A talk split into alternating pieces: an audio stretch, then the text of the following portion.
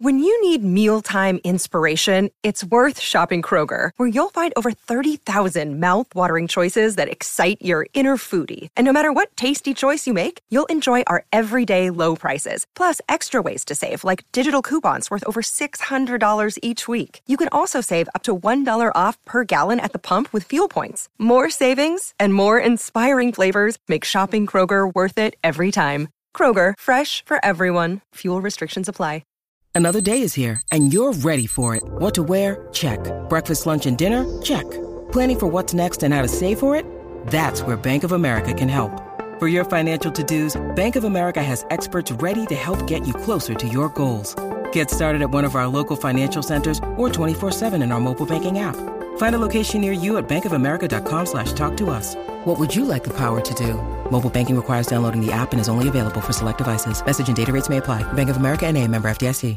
It is Punk Rock Month here at the Imbalanced History of Rock and Roll. I'm Marcus in the Darkest, and alongside Ray Koob, we decided to add a few production pieces to the original Clash episode that we didn't use the first time it aired. So thank you again for listening, and here we go.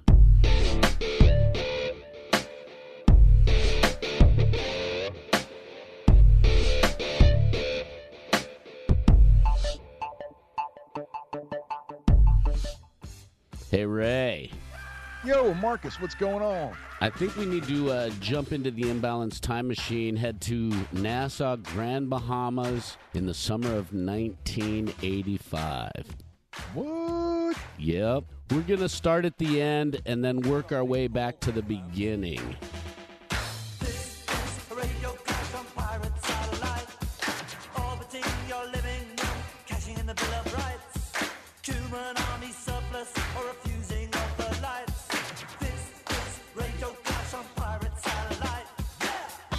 Midsummer 1985, Nassau, Grand Bahamas. Mick Jones, his girlfriend Daisy Lawrence, and their baby girl Lauren Estelle are chilling on vacation. He had just completed working on the debut of Big Audio Dynamite with Tina Weymouth and others, and up rolls Joe Strummer on a moped with an ounce of weed to try to patch things up and reboot the Clash without Bernie Rhodes. Needless to say, things didn't go so well for Joe. At that moment, they realized that their partnership was completely over, this time for sure.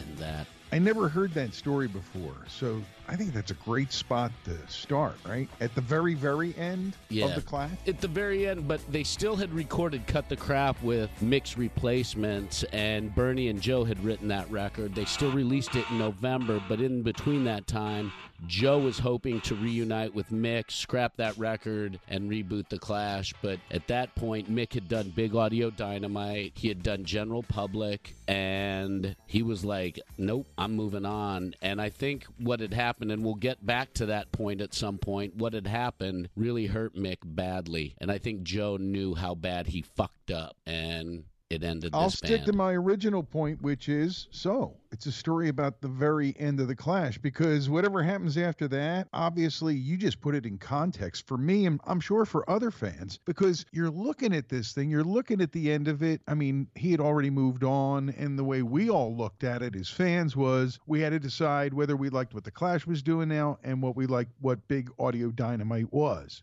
getting to that point, we didn't understand that there was this last ditch effort by Strummer to patch things up and move forward and cut the crap. Is this as much as we can talk about it? We've gotten it out of the way Yeah, because I.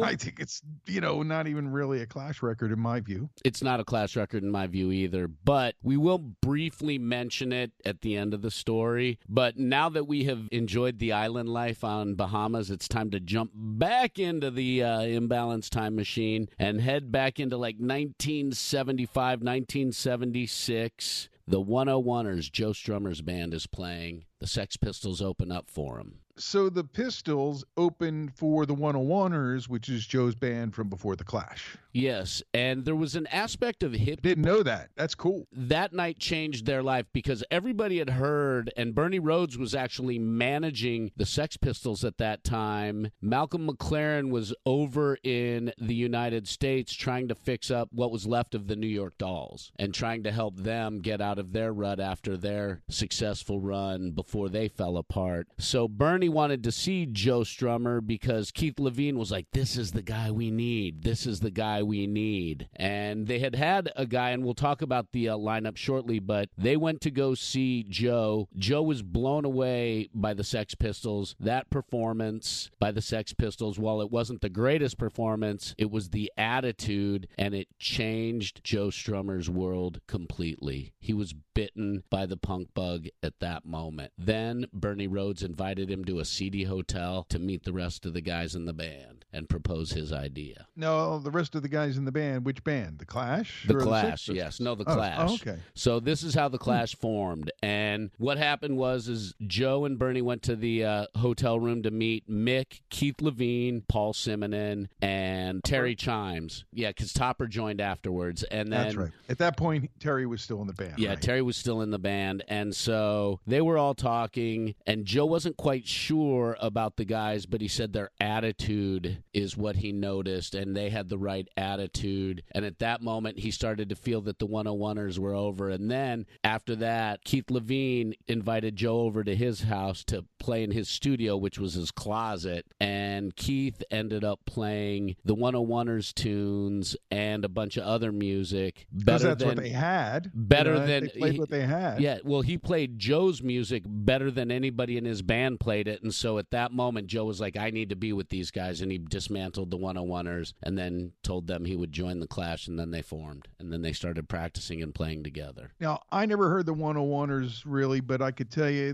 what I've read is they had kind of a rockabilly flair, and you Yeah. don't really see much of that in the music of the Clash, even though Joe had a little bit of that flair for himself. Yeah, Joe was very influenced by the Chicago blues, Chicago rock and roll sound, as well as rockabilly and some of the old country music as well. Very influenced by the blues and all of that. But at that moment, he also knew that rhythm and blues rock and roll was dead because as we get into that time period, we know there was a lot of tension in London at that time. Yeah. Which we need to talk about. I was 10, you were a couple years older, so our perspectives are very much different. I just know that there was a lot of high unemployment. The Cold War fallout was really, really bottoming out. You know, there were millions of angry youth. They were bored, they were out of work, they were drunk, they were high, they were pissed at the system. Yeah, and they- yes. and for as much as they loved the Rolling Stones and the Who and the Zeppelin and all those guys, they got tired of their excess and their phoniness. And that was part of the ethos of punk that was developing based on what they had seen from the other side of the pond. Those bands you just kind of ran down were the royalty of rock and roll in Great Britain. They were the ones to be taken down. They were part of the system that we now understand about knighthood and all the things that go with that. And the fact of the matter is, is they weren't wrong to have that attitude, even though they were built on the foundation and a lot of the building blocks of rock and roll that those very bands put out there, the sounds that they put out there that inspired them to move forward. And fueled by the discord in their country, it was not exactly like that here. There was a youth attitude problem because it was the generation gap going on. There, it was what the Pistols wrote about and what got bands like the Clash lived, which was no hope, no future, and a general finger in the air to everything of authority, even the dear Queen. And Johnny Rotten was firmly a believer, and this is the big difference between the Clash and the uh, Sex Pistols. Johnny Rotten and the Sex Pistols was no future, no hope. We're Right. all fucked. And Joe Strummer and the Clash were the future is unwritten. We're pissed and we're going to make change, but we can make the change and the future is unwritten. And that Two was bands that took a different path with the ideology behind it Johnny and the Pistols, No Future, and became Apathy, where thinking bands like The Clash would say there's a way to change things. That would lead to them embracing a lot of ideologies that weren't always popular in the free world and all that when they get down towards the 80s and Sandinista. But here at the beginning, they were feeling that punk spark we've talked about so much. And it kind of pulled them together and congealed them and it hardened them, I think, a little bit. Absolutely. And they got rave reviews in the very beginning. Now, before we introduce the band and talk about those early days, you're listening to the imbalanced history of rock and roll. It is March Oh, did we forget to say that? we Oh, forgot to say that. So Well, at least we didn't make them wait for the good stuff like some things I hear. You know, I also want to thank our sponsors, 1CBD. You can find out about their products at 1CBD.com. And of course, Crooked Eye Brewery in the heart of Hatboro, waiting to find out about reopening at the brew pub with the new stage and everything. is pretty cool. The Cure for What Ails You since 2014. And uh, we thank them both for their sponsorship here on the Imbalanced History of Rock and Roll. It's all about the Clash, man. And they started uh, in, a, in a culture where recording singles and EPs was kind of uh, the, the norm. They started out doing a lot of sides, right? And Yep. some of those sides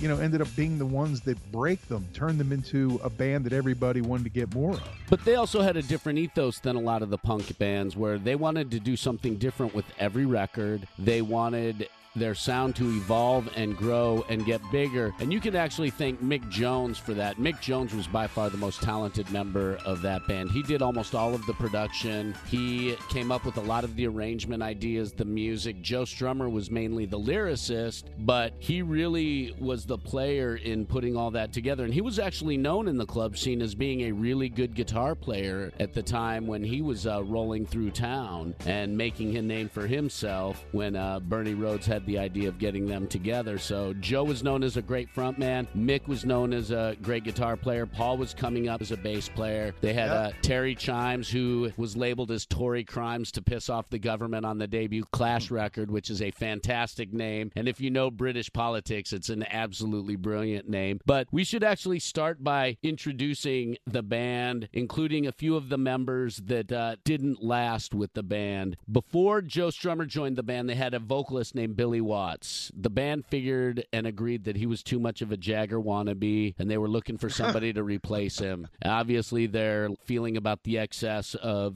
their heroes was getting to them. Their second drummer, who replaced Terry Chimes right after he recorded the album and went on their opening tour with them, was a guy named Rob Harper, who ended up also playing bass with Mark Knopfler in a band called the Cafe Racers, which became Dire Straits. He then joined a band called the Rockettes with a guy named William Broad on vocals. Willie Broad became Billy oh yeah Idol. yeah they are And then he left the band, and then Terry Chimes, Tory Crimes came back into the band, which he ended i'm up calling leaving. him tory crimes the rest of the podcast That's totally fine. I'll call him because that i way, love too. that name Keith Levene, the guy who was really the guy who fully convinced Joe Strummer to join the Clash, left the Clash before they recorded their debut album. He got tired of the really heavy politics of Joe Strummer, and he really didn't agree with the agitprop access or side of Joe Strummer and Mick Jones and the band. So he was like, screw this. And then he ended up forming Public Image Limited with Johnny Lydon until heroin took over, and he was the big composer on all of that music. And if you listen to his early style, The Edge was influenced by Keith Levene. All the stuff I went down learning about during these rabbit holes was unbelievable. Terry Chimes, the drummer who we mentioned, I know, dude. let me get are- him out I Give me- know. give me the hook i'll get him out Ah! Tory Crimes was born July 5th in Stepney, London, England. He was the original drummer with The Clash in 76, 77, and then for two years in 82 and 83 after uh, Topper Headon was uh, removed from the band because his heroin problem got so bad. He also drummed with Black Sabbath and Hanoi Rocks. And then you have the four that everybody knew. Plus, we have the antagonist. Nicky Topper Headon, born in 55 in London, drummed for The Clash from 77 to 82, kicked out for heroin addiction. By far, of all the mm-hmm. drummers for The Clash, the best. He was a jazz influenced drummer. He really, really played well. he made it swing lad Yeah, and he recorded with them from Give 'Em Enough Rope to Combat Rock. And after he left the class to support his heroin habit, he was busking music in the London Underground. He was a busker. Pretty crazy. And then he said this It has taken Joe's death to make me realize just how big the Clash were. We were a political band, and Joe was the one who wrote the lyrics. Joe was one of the truest guys you could ever meet. If he said, I am behind you, then you knew he meant it 100%. well Next- i'll tell you i always liked what his part of the clash was what he brought to it The good drummer Yeah. is so important in the sound of a band. You can't have a good band without a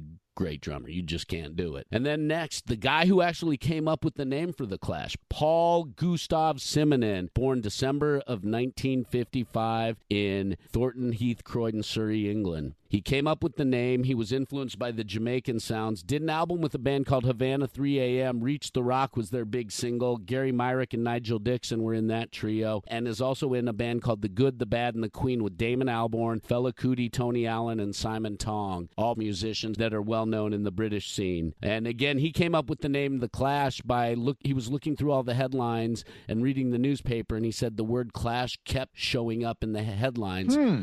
And Interesting, huh? very interesting. He thought that it would work as a name for a band because it was ambiguous and powerful, just like the Who's name. Very simple, powerful, and ambiguous. Jumping back to Topper for a second, one of the things I read and wasn't that surprised to learn was that one of his main influences as a player was Billy Cobham, who fused rock and jazz as well as anyone on any instrument Yeah. in in my lifetime. And it was interesting because that brings in kind of a, a different thought to what he was bringing to the table and what he was capable of that we certainly see more in the later records, not so much at the very beginning where it was a lot more punk based. But that's something about Topper that I didn't know before. And one of those little quirky things that we find out along the way, there's a situation where he played with a band which opened for the Temptations. And he admitted to falsely claiming that he had played with them. And I don't know why you would do that, but it was one of those quirky little factoids that popped up. And the final two, some people called these guys the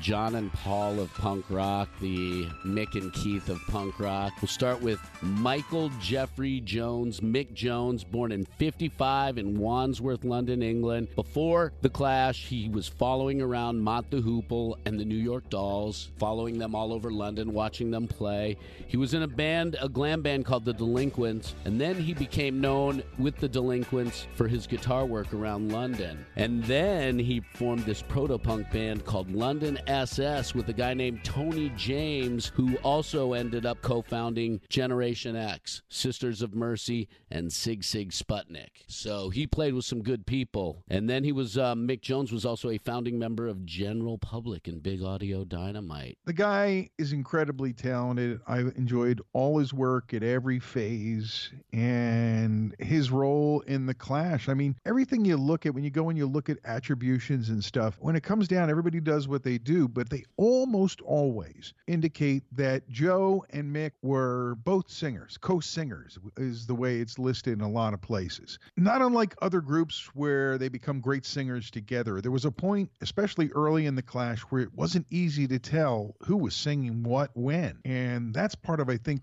part of made that sound and made it grab me when I first heard it eh, about a year, year and a half in. Did you hear anything off the debut album before you heard Give 'Em Enough Rope? Because I know only a couple of songs from the debut album were were being played on college radio and alternative radio, but the album had not been released in the US until after Give 'Em Enough Rope was released. So unless you were able to get a European bootleg or a British bootleg, you didn't have it, which you may have gotten from some of the great record stores you went to back in those days. You want me to answer your question or not? Yes, sorry. It's funny because you went a long way to get an answer you're not going to expect. My discovery of the Clash really starts with a visit back to Kutztown State to visit my old college radio station, which had gone through a remodeling at the time. And when I went back, I went to see the station, looked great, and they had set everything up. It was like the old pockmarked walls before that, you know, and now they had carpeted studios and everything like that. So, anyway, so I go back to visit, and they're going to let me go on the air for a little while. And I see some records sitting there. I go, What's this? And it was actually both Clash albums. So it was probably in 78 when this happened. And I was doing non com radio, but I hadn't caught on to the Clash really. I'd heard their take on I Fought the Law, but I hadn't really caught on. And they started talking to me. Uh, my buddy Dan started talking to me about the Clash and what, you know, what was going on with them, that this was the first record, which we just got, but we, that we've been playing this one and that's kind of where I first heard about it. And then, of course, you know me, in those days, that was free form. You're on your old college station. I threw on cuts from both and started to develop an immediate liking for some of the stuff that I heard on both of those records. That's kind of how I jumped in. So 78 ish. older friends and babysitters turned me on to those first two records, like 78 and then London Calling. It was completely on. And we'll get to the album shortly, but our final member of the Clash before we introduce the antagonist, anti hero, hero, John Graham Mellor, born in Ankara, Turkey, August 21st, 1952. His father Indian, his mother Highland Scottish. His father a diplomat, so he lived all over the world. And then at one point, he and his brother were sent to boarding school where they both became very estranged from their parents due to the fact that they only saw their parents once a year. And Joe was really pissed that his parents basically dropped them off at boarding school and disappeared. And his brother became withdrawn. In 1970, his brother completed suicide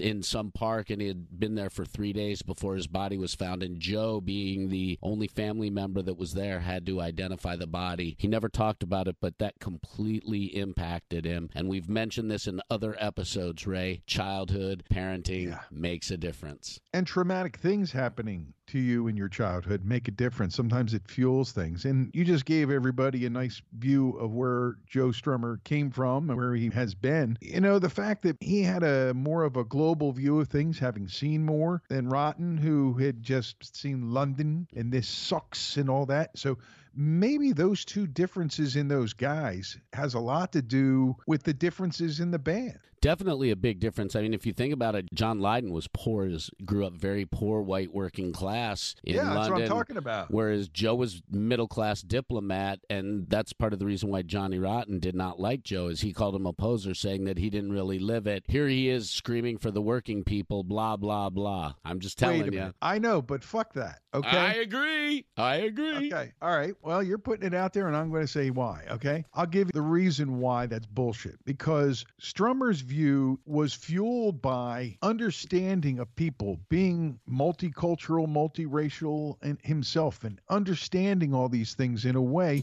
that some mutt like Lydon from the West End could never grasp. And that fuels misunderstanding generation after generation. People are angry at or don't like the people that they've never met or don't understand. And that Truth. is in a large way why I think that Mick and Joe had a different view that fueled a different direction for their band that actually made them succeed over the long haul versus what happened with the Pistols. Oh, absolutely. And the fact that Joe actually cared so much for the human beings around him and in this world made him very different and very special. He will not deny, and it cannot be denied, that fame and ego definitely at some point took over because you see it. And we'll go over that as we get later into the band. But after all of this happened, he ended up going to art school because that's where people who didn't want jobs went in mid 70s London, where he started playing in bands. He was busking a lot to make money in those early days, and to especially once he dropped out of art school because he had done some crazy stuff. And then he formed some bands, including the 101ers, which they were more soul and blues and, you know, that kind of a feel to them. And he wrote this beautiful song called Keys to Your Heart, which is really nice.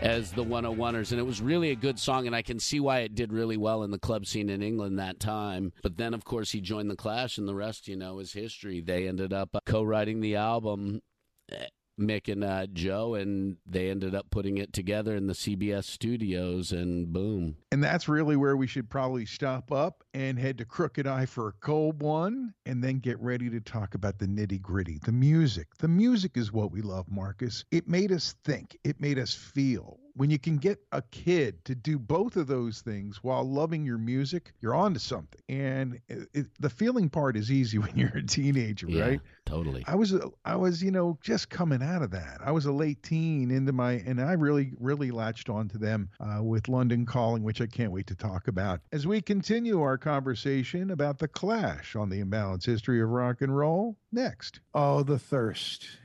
You can feel it building as we're doing the first half of an episode, but man, I really need this pint in my hand that is brewed by Jeffrey in the back room right there at the brewery at Crooked Eye in the heart of Hatboro. I know you love your favorite brews there too, buddy. absolutely which uh, pint do you have in your hand I'm holding a pint of the Burrow Blonde which is a nice cream Oh, that's really good. It's a nice lighter tasting beer. I like the ESB, the extra special bitters, uh, because of my affinity for it, and I've rarely found anything that even remotely is like the British bitters I originally fell in love with, other than what Jeff brews there at Crooked Eye. Yeah, some good beers at Crooked Eye. Another one to check out if you like ales is the Golden Eye. It's a clean ale, man. It is so nice. There's all kinds of flavors and all kinds of things, ciders and all kinds of beverages for you right there at York and Montgomery in the heart of Hatboro. And now there's good news for you, Marcus, and all our friends in Delco. Really? What's this good news you speak of, Ray? As things are reopening, Jamie's House of Music, not far from you in Lansdowne, is now the home of Crooked Eye in Delco. So that means I can go there and grab a growler of their beer? Anytime they're open for a show and they're pouring, you can go to 32 South Lansdowne Avenue right there, not far from you, and stop by Jamie's House of Music to check out all the brews that are on tap and available from Crooked Eye. And the uh, website is crookedeyebrewery.com a great place, a local place that you can take with you. So take some with you wherever you go and spread the crooked eye love, like we try to do here on the podcast. Pantheon podcast listeners. Christian Swain here to tell you more about my experience with Raycon earbuds. Our family now has three pairs of Raycon earbuds around the house, and my wife just grabbed a pair of the Headphone Pros to replace some headphones from a company that was double the price. And yes, she loves them. Now, if you haven't pulled the trigger on a pair of Raycons, or even if you have, but you're in the market for another pair because they're just that good, well, now is the time to check them out because they just launched their upgraded model of the best selling everyday earbuds. With Raycon's upgraded everyday earbuds, now you also get active noise cancellation, ergonomic design, and multi point connectivity that lets you pair with two devices at once. New quick charge function, three customizable sound styles, plus awareness mode. Available in a variety of vibrant new colors to complement any and all skin tones. I even have a pair of earbuds in a cool green color. I have tried just about every earbud known to humankind, and these Raycons are fantastic. Seriously, if you've been wanting to check out Raycons, there truly is no better time. You're going to ask yourself why you didn't check them out sooner, and Raycon offers a 30 day happiness guarantee. So, what are you waiting for? Go to buyraycon.com slash Pantheon today to get 20% off your Raycon order, plus free shipping. That's right, you'll get 20% off and free shipping at buyraycon.com slash Pantheon. Buyraycon.com slash Pantheon.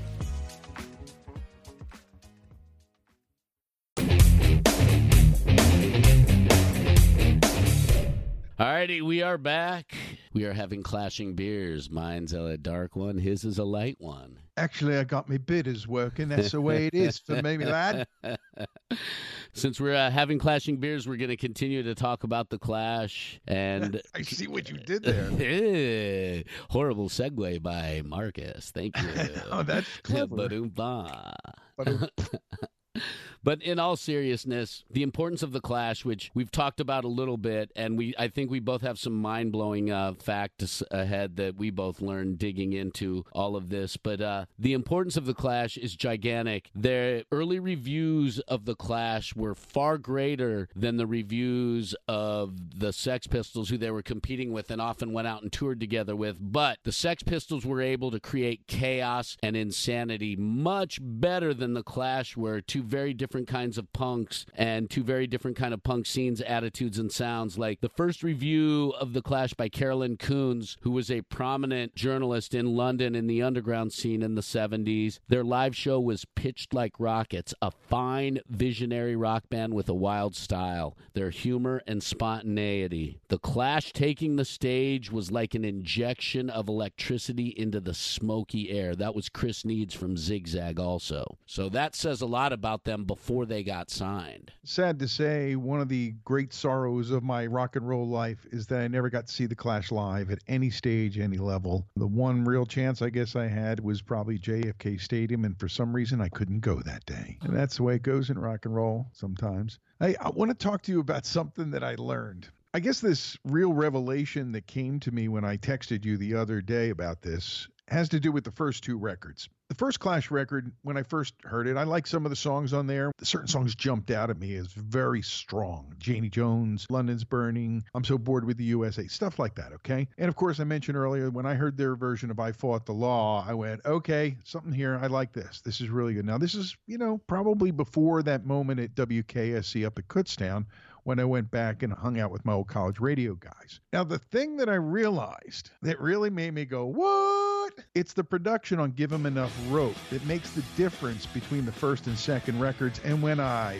flip over the album, produced by Sandy Pearlman. Yes, that Sandy Pearlman. That Sandy Pearlman. And I just had no idea. And to think that my entire jump on point, and you're going to find the next thing I tell you even more crazy, but to find that my jump on point where I really started to get this band is produced by a guy who produced Blue Oyster Cult and was a Svengali in his own way, you know, writer and all that stuff. I had no idea. And the even stranger thing is that on piano, on Julie's been working for the Drug Squad, it's Allen Lanier from Blue Oyster Cult, who is uncredited on the original album, but noted on the Wikipedia thing I was checking out. Now that's a what? That is totally a what moment. But that album is really.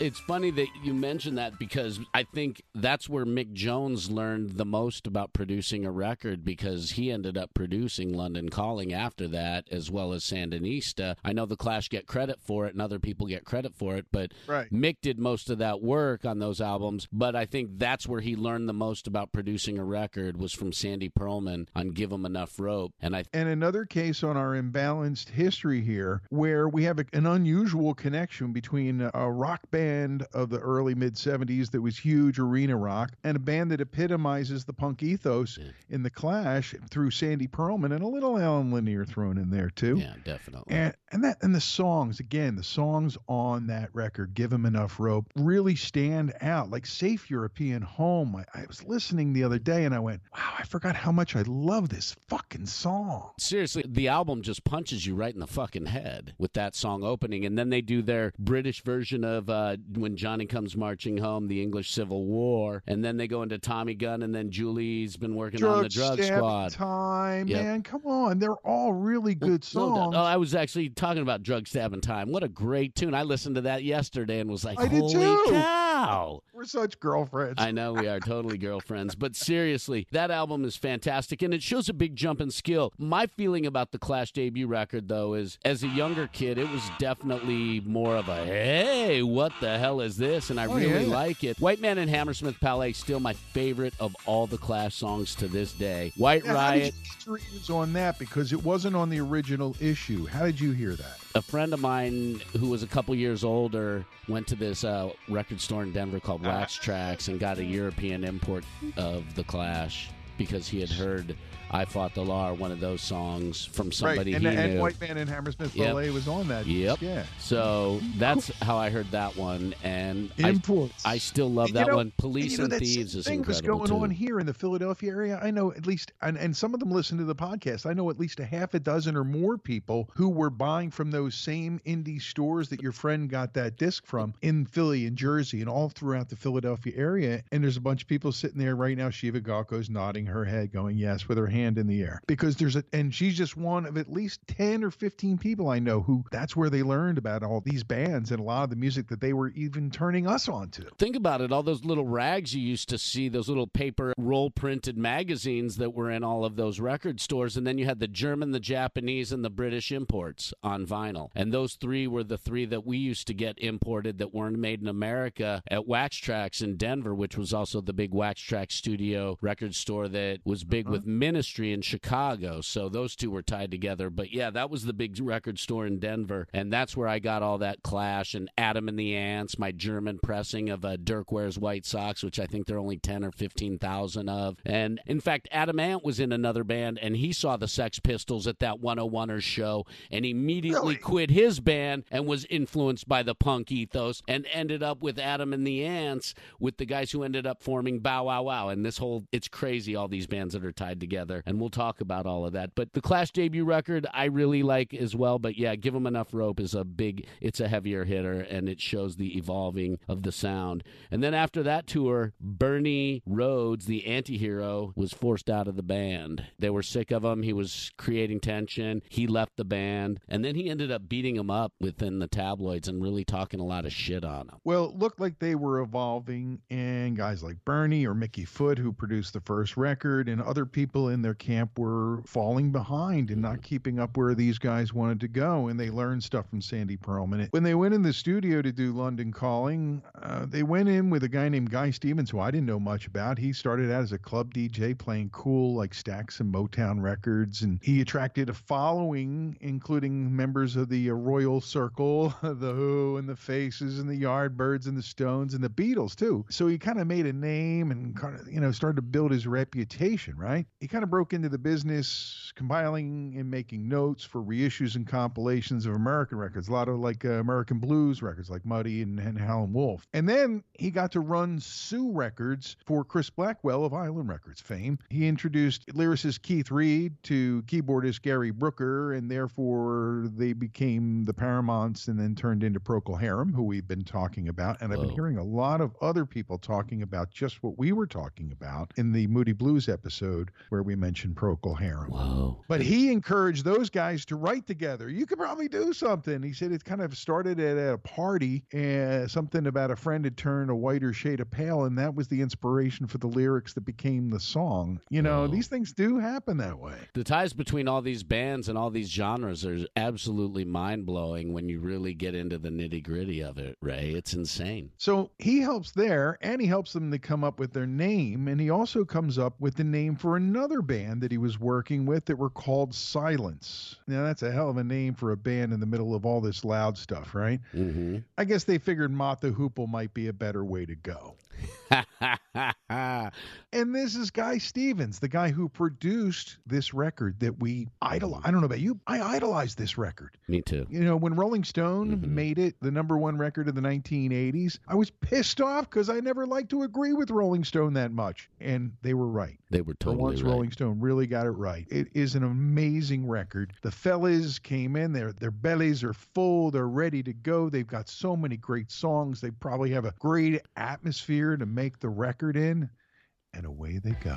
Three weeks they recorded it. They just hammered down in the studio, busted it out in three weeks. They knew that without Bernie, things were going to be different, and they wanted to prove. Why do you think that is? What was it that he was such? He was I a mean, control freak. He was a oh. control freak, even more so than Joe. And he had much more hand in the direction of the band and what was going to be a hit, what was not going to be a hit. Plus, he was also the guy who wanted to be a member of the Clash and knew the only way he could do it is by creating divide between Joe and Mick. So he was a dick. He was totally a dick. Bernie uh, exited the band. They ended up writing the music and then recording it all in three weeks.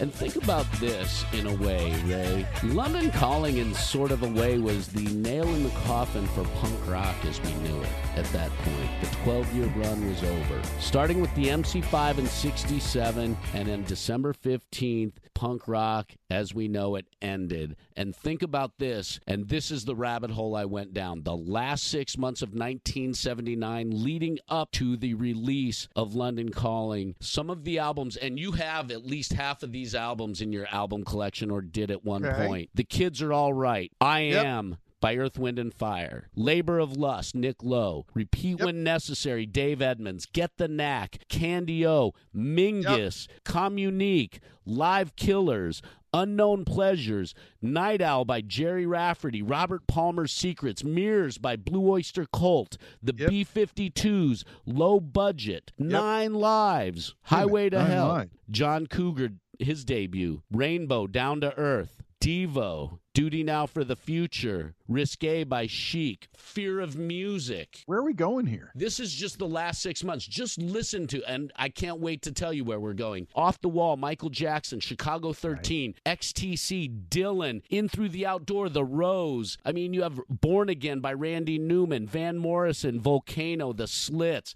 Siouxsie, three Joe's Garage Acts albums by Zappa, Dream Police, Gary Numan's Pleasure Principle, Unleashed in the East, Judas Priest, The Raven by The Stranglers, Gang of Four Entertainment, U2's Pre-Boy EP 3 came out in 1979, The Long Run, The Buzzcocks, Wire, Regatta de Blanc, Tusk, Blondie, Rick James, Styx Cornerstone, Madness, The Specials, Prince, Cabaret Voltaire, Motorhead's Bomber, Midnight Oil, April Wine, Molly Hatchet, Toto, Saga, Whitesnake, The Human League, The Dam, Status Quo, Iron Maiden. I mean, look at all these albums. Degüello came out, and then December 14th, London Calling was released on the world. Look at the directions rock and roll was going with that list of albums just in that last six months. We both have at least half of those albums in our collection. That's how big that time was. And it just shows where rock and roll was branching off to at that point. Look at the insanity of all those albums. They're all very good albums. When you look at it that way, with that list all in front of you, you realize what a fertile period it was uh, at the end of the 70s, per Mhm. se, here at the end of 79. I think you could probably segment out several periods in the 70s and 60s where you're going to find that same kind of level. Yeah. But what you're looking at there, all personal fringe interests aside, is pretty heady stuff. Yeah. And against that backdrop of all different kinds of music out there, all different kinds of level of success and, mm-hmm. and, and familiarity to the general public out there, Yep. you drop in this new Clash record. And you know what I always loved was the fact that they didn't list the song they released as quote unquote the single to rock radio train in vain. Wasn't listed on the album and you had to go find it when you got the album. Initially you know wasn't real clear what was going on there. Until of course we got rolling stone or one of the Creem or one of the other magazines that kind of explained what was going on there. But Yeah.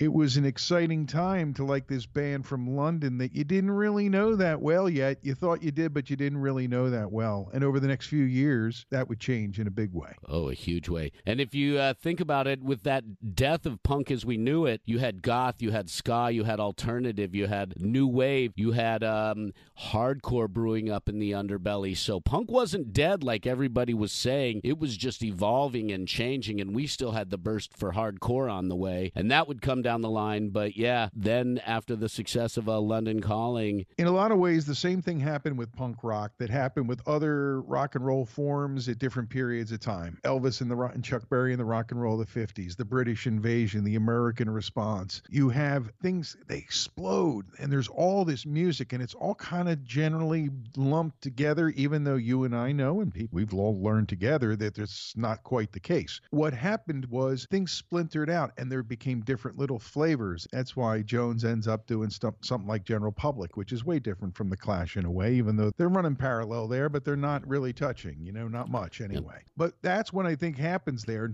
And it happened to all different forms of rock and roll. Things explode and then they splinter out and then different things develop. It is an evolution, truly. So they found a lot of success. They blew up all over the world with London Calling. People were all over the Clash, and that's when things really started building up as far as tension goes. But they still wanted to record, and they had a grand idea, and it really upset the record company. And that idea was recording and releasing three albums for the price of one. Three albums for the price of one. Well, it is putting your socialist values where your money is, but um, I'm sure the gang at, at CBS Records weren't crazy about the idea for Sandinista. But I think you're jumping ahead too much because I want to talk a little bit about the music that was London Calling. Because, you know, we just kind of mentioned Train in Vain, and of course, the title track's a big one, Marcus. But I got to tell you, the things that, for me personally, being the right age when that record came out, the impact of songs like Brand New Cadillac and Rudy Can't Fail, those two songs right there are amongst my favorite songs period right spanish bombs lost in the supermarket working for the clampdown when that song came when that song came Mhm. out i was working for the fucking clampdown Whoa. i was wearing blue and brown mother Were you really? I was in this factory job, man. I was right in the middle of it. So my last six months of '79 were very different than yours as a as a teenager. Mm-hmm. I was already a working guy, and this record spoke to me. Songs like "Wrong 'Em Boyo," "Death or Mhm. Glory." I love the whole riff. Death or Glory is my favorite. Coca-Cola changing the the name, but using their slogan, you know, you can get away with those things. The right profile, wrong 'em boyo. Oh, did I mention that twice? I did, didn't I? What about the Those card kind of songs. I mean, those What? deep cuts. What about songs like Oh. Card Cheat and, so- and These are the Solitary Man? I mean, and like all of them. Oh, they're all these are all deep tracks to most people, except for people who are hardcore fans. And there's hardly a song on that record that doesn't warrant listening at any time it comes up in in rotation. And that's why I, I've been listening to it repeatedly the last week or so as we've been getting ready. And I just didn't want to jump ahead too quickly because in my mind, it's the attitude and all that, but it's beyond punk rock. And it's one of the main records that takes the entire genre of alternative music from that punk rock explosion beyond it and then gives it a lot of different places to play, not only with Big Audio Dynamite, which Mick would go on and do, and, and General Public, but there's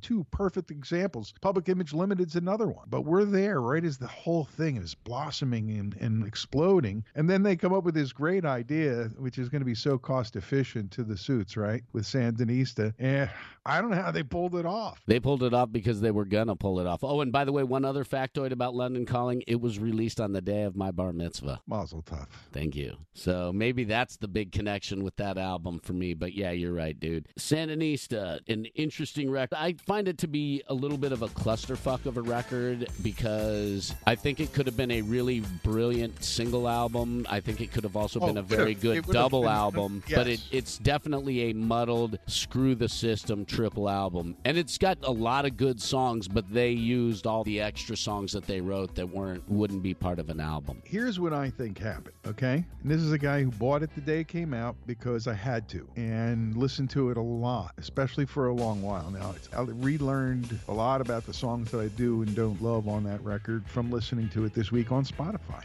I'll admit that. I'm listening to remind me of what I listened to all those years ago off of vinyl, which is mm-hmm. in the wall upstairs. You know, it's here. But core songs that, you know, everyone kind of knows from those days when they were played on the radio Magnificent Seven, Somebody Got Murdered, right? Washington like that. Bullets. Yeah, people played that. I guess Alternative played that, but Hitsville UK with Ellen Foley, The Call Up, Police on My Back. These songs were kind of pretty well known. But then you've got your other favorites. I like The Call Up. I don't. I like Charlie Don't Surf. You know, Lightning mm-hmm. Strikes not once but twice. I like these songs a lot. But what I think you say, part of it is the Mikey Dread influence. Part of it is where Mick was going to go next with Big Audio Dynamite. Listen to the last two sides of Sandinista with this in mind. He was already working on his new direction, but he was doing it inside the context of the Clash and on the dime of the label. The funny part is, then Big Audio Dynamite ends up on Columbia, right? Ironic. I know, but that's what I'm saying. It was kind of part of that process. And again, another step in the evolution of these talented guys who gave us so much great music. Oh, there's no doubt about it. And it's funny you mentioned that because Mick was definitely very influenced by the New York hip hop scene at that time and very into that New York hip hop scene. And he wanted to move the Clash towards that direction, whereas Joe and Paul wanted to move it more into a rockabilly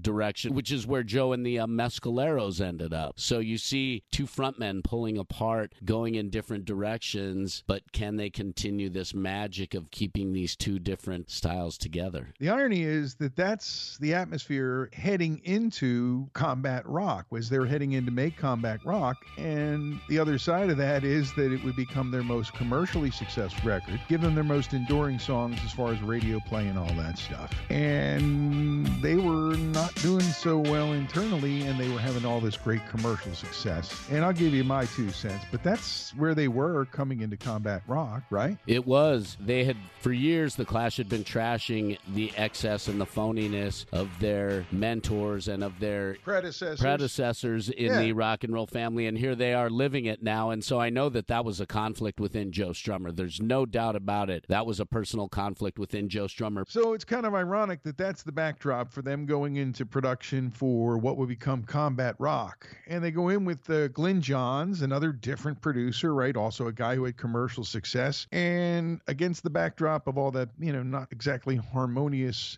coexistence in there. They go in and produce their most commercially successful record. It's got songs that are still on the radio all these years later, and yet it starts to really be the point where they pull apart, right? Though they're very much pulling apart because to get back into the studio to record Combat Rock, Joe told the rest of the band that they needed to rehire Bernie. And he said, if you don't allow us to rehire Bernie Rhodes, I'm quitting the band. Oh, so he, He- pulled a dick move. He totally pulled a dick move. And they ended up recording Combat Rock. You can hear the New York hip hop influences. You can hear some of the rockabilly, some of the Americana type of influences as well in it. And they recorded a lot of it at Electric Ladyland in New York City over a long period of time. It was one of the studios they hung at. You know, I know it's what it is as far as rock records and what it means in the Clash and their whole career. And I hope it doesn't keep us from getting Glyn to be a guest on the podcast, you know. But the only really great song on that record is Know Your Rights.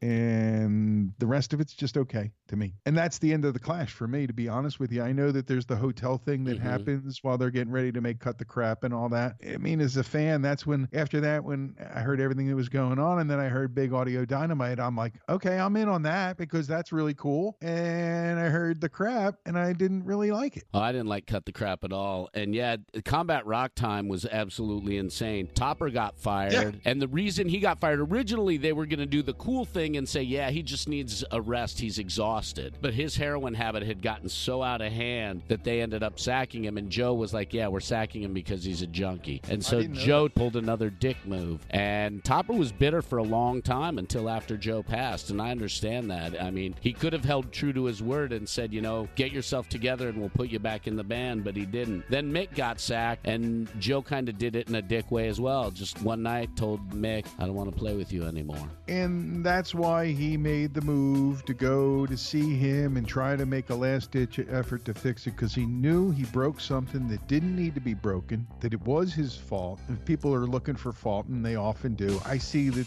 creative forces often come to loggerheads, but this feels like a little bit more than that. It feels almost like a power struggle. And I don't think Jones was that into all that stuff. He always seemed like a, still seems like a super chill dude. Yeah, he's totally a chill guy. He, uh, And he was like, nah, that's cool. You do your thing, man. I'm going to go over here and do this other thing. And, uh, you know, and other guys came in. They can say they were in the clash, but not in my book and not in a lot of people's books. I don't care what Wikipedia says. And I will love them always for what they are in my heart and what they are in the hearts of millions of other people who love them. And look, it's from people who are younger than you to people who are older than me. It's a lot of Clash fans that just always love the band, you yes, know? absolutely. They always love the band. How can you not love the band? I mean, they're incredible. The way they changed, the way they continued to relate, and that was one of the strengths of the Clash. Is Joe Strummer saying every word like he meant every single word, and Mick did too. But there was a special feels coming out of Joe's voice and a special passion that came out of his uh, throat. even the punkiest attitude that any of them have had to love the fact that they got to be themselves in a moment in a Scorsese movie because of basically of the popularity of combat rock, right? Yeah. They were in the King of Comedy in 83. Just, you know, cameo walk by, you know, or a passing thing. So they were in demand, they were in vogue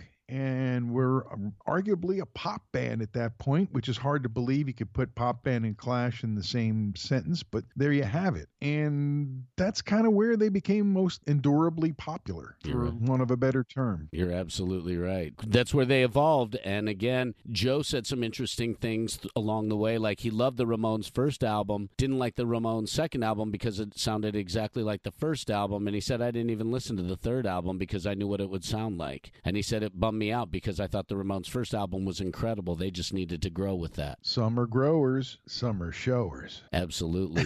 and I, I don't knock the Ramones for what they did at all because I think their albums and their sound is fantastic and I love them for who they are and for who they represent. No problems here with the Ramones. I love the Ramones. And the great thing is is in their punk attitude you can hear all of the music influences, the dubstep, the ska, the reggae, the rhythm and blues, the uh, rockabilly, you hear it all. The neat thing about, especially London Calling and Sandinista, what it did was it was like a two way door for me between different musical genres. I'd hear things out there and then be able to relate them to things I heard on those albums. In a lot of ways, some of the sounds and ideas, especially on Sandinista that I heard musically, for me, it was the first time I really like got lost in it when I was listening to what you could call dub music, you know, Yeah. and understanding the concept of dubs and how DJs would do the dub thing in clubs and all that. And they took their thing, I think, to the furthest length that they could, and then became a pop band just to show that they could.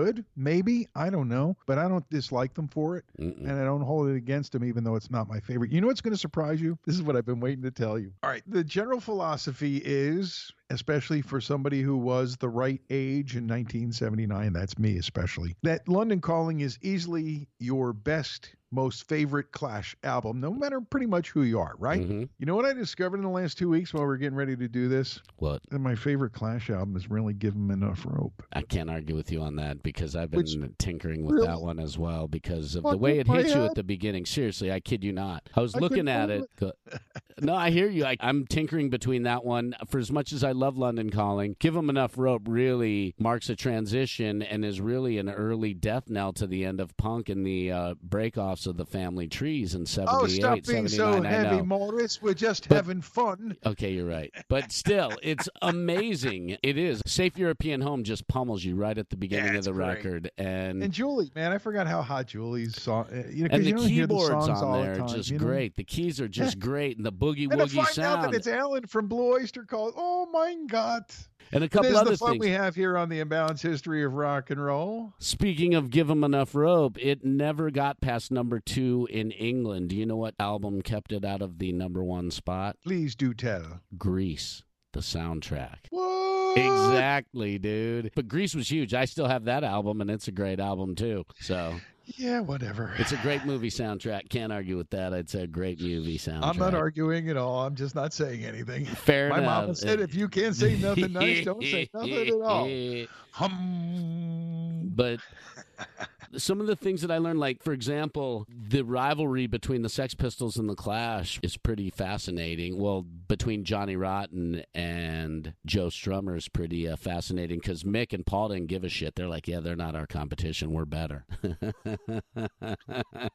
I always find it humorous to see that people care because really most of the things that people find out are always exaggerated by a comment made in the press. And of course unless of course Johnny Lydon's involved because he I think he purposely tries to stir the shit even more even if the shit is flying all over the room he'll try to stir it just a little more Yep. and uh, he's not the only one who's in that camp in the punk you know universe Mhm. so to expect that some of it would get on the clash would be normal then wouldn't it Joe was able to stir shit up too, but he didn't do it in the violent, angry, anarchist the not in the anarchistic way that the Sex Pistols did. They were pure hedonistic anarchy. And that was the ethos of punk that they followed. But Joe was definitely much more stand up for your rights and stand up for yourself, but not in the hedonistic way that uh what's his name, uh, Johnny Rotten was. So pretty He fascinating stuff. Is that what it was? I thought he was an anarchist. Well, he was an anarchist. A he, yeah, he was more of an anarchist, but he was hedonistic in his anarchy. He was like full fucking chaos, and he still does it when he says some of the things that he does. I mean, you see hear some of the things that he comes out with every once in a while. You're like, oh come I on, do. Johnny, you can I do know. better. You We're know, back- I'm watching that series Punk, and I'm in the middle of it, and he is in a lot of it. And so I got a full dose of Johnny Lydon circa one year ago. And, you know, that mm-hmm. doesn't change that much. That's all I'm Not at all. There are a couple of good books about the Clash. Martin Popoff, who's on the Pantheon Podcast Network, did Yes, a he song. is. He wrote a book called The Clash, all the albums, all the songs, and it is fantastic. It is a great look Cool. At the Clash. Hold on. Also, there's another book that I've been uh, reading called the Clash Fact Book, and it's done by Gary J. Jucha, and it's got some great information about the Clash as well. There's a documentary called The Future is Unwritten. There's their version of the Great Rock and Roll Swindle called Rude Boy, which is uh, Bernie Rhodes' attempt at being Malcolm McLaren because he was super competitive with Malcolm, even though they worked together. They still were very competitive and at times very nasty to each other. So, pretty fascinating, the whole punk scene. And really, British punk is founded, and the godfather is Bernie Rhodes. What? You just He- stunned me there. And he, I mean, if you think about it, he was the one who was really responsible for making a lot of that happen because when all the craziness happened, Malcolm McLaren was in New York with the New York Dolls. So, Didn't we talk about this? yeah, already? that was at the beginning. So, think Okay. about that. At the end of the day, The Clash, not a very long run, but a very productive run because of how they impacted music, how they changed music, and how today it can still be felt and the relevance of this band today. I feel it all the time, man. I am so glad we've done this and had uh, the time this week uh, getting ready for it, which is kind of fun for us anytime. And of course, we always want to hear from you. By the way, uh, you were asking for stars. I saw a lot of stars out there, people rating us, especially on Apple Podcasts. Thank you for your reviews. You're very kind. And keep them coming because we need some feedback. Now, there's a way you can give us direct feedback. That's our email address. It's imbalancehistory at gmail.com. Just send us a note. Don't worry, we're not we'll only talk about you on the podcast if you know if, if you want us to. But the fact of the matter is there's other ways. Our Facebook page, Imbalance History of Rock and Roll on Facebook, and the Twitter account, which is very active these days at Imbalance Histo. You can't get the RY if you're going to be on Twitter, but you can find us there at Imbalance Histo on Twitter. So, you okay now? I'm you great. Get it all out? You get Oh, all your I'm so great, love yeah. out to the world? Totally. I know I'm feeling great, man. know, I'm glad we did this. Me too. And I hope you enjoyed it too. Thanks for checking us out here live from the Dark Dock Studios on the Pantheon Podcast Network. I'm Ray Koob. I'm Marcus in the Darkest And we'll catch you next time we crack the mic to do the imbalance history. of rock and roll.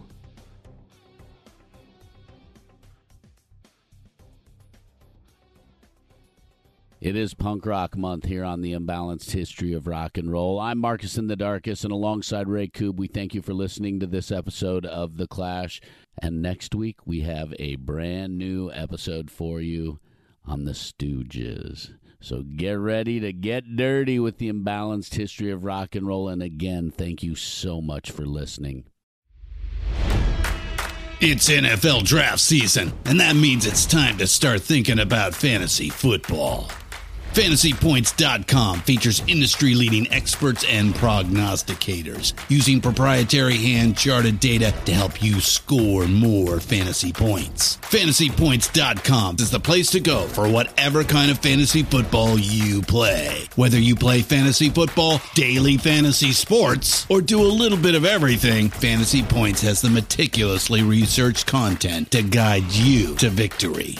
And why wait for the fall? Fantasy Points also covers the new spring football league, the UFL. Join the guru, John Hansen, Scott Barrett, Joe Dolan, and other massive names in the fantasy football universe with an exclusive offer. Use code Pantheon for 15% off any fantasy points package, including the all in package, with access to every article, tool, and data nugget that Fantasy Points has to offer. That's fantasypoints.com and code Pantheon for 15% off at Fantasy Points. Fantasypoints.com. Code Pantheon. Score more fantasy points.